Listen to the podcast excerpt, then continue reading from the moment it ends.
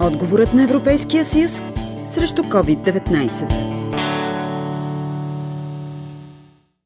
Началото на май в разгара на най-строгите мерки срещу коронавируса в Европа. 70 български работници бараче на ягоди са задържани на летището в Париж, защото заради епидемията Франция приема само чужденци с постоянно право на престой. Следва връщането им у нас, дипломатически совалки, съдебни искове, връщане обратно на работа. Днес Цветан Филипов от френската група фирми, които набират персонал, си припомня. Самите хора минаха през страшен кошмар 4 дни на летища, на сам, на там.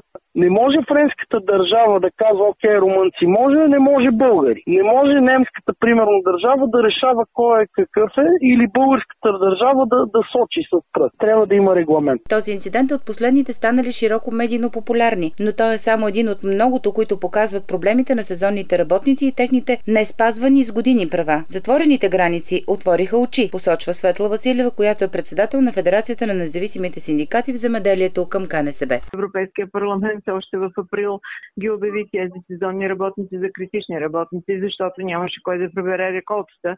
И единствено заради епидемията най-после Европейската комисия обърна внимание на тези сезонни работници.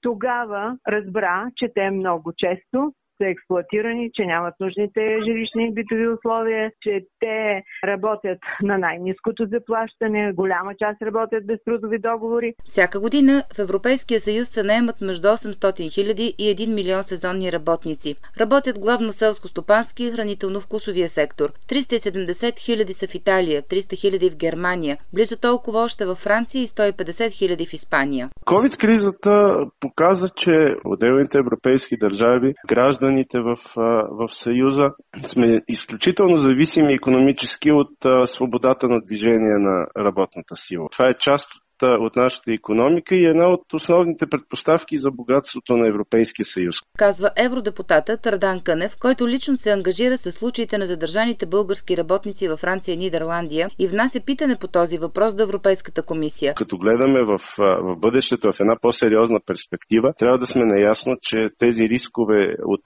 от епидемии се увеличават пред човечеството, не намаляват. И ако Европа иска да бъде каквато е, вътрешно отворена и богата, тя трябва да е готова да, да управлява тези процеси без да нарушава правата на гражданите. След дискусия в Комисията по заетост и по социални въпроси, в която депутатите не се притесняват да използват думи като нечовешки условия и робски труд за сезонните работници, Европейският парламент демонстрира воля да промени нещата и с огромно мнозинство от 593 гласа прие резолюция, с която призовава за смели мерки за защита на трансграничните и сезонни работници работници в Съюза. Както отбелязва друг наш евродепутат от социалната комисия Александър Юрданов.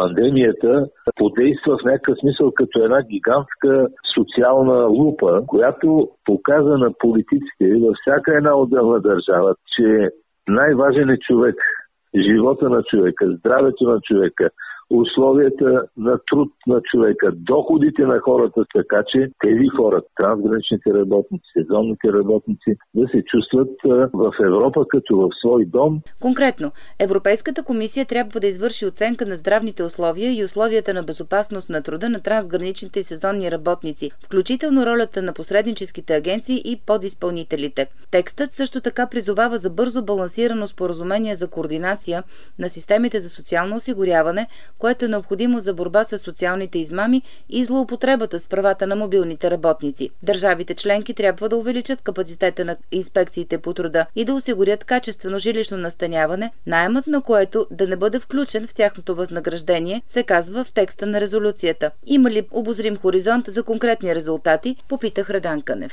В случая тази резолюция върви успоредно с пакет предложения на Европейската комисия, които са насочени основно към сезонните и трансгранични работници, за да може да имаме обвързващ законодателен акт в близко бъдеще, който наистина да регламентира ясно подобни проблеми. От тази гледна точка аз съм по-скоро оптимист.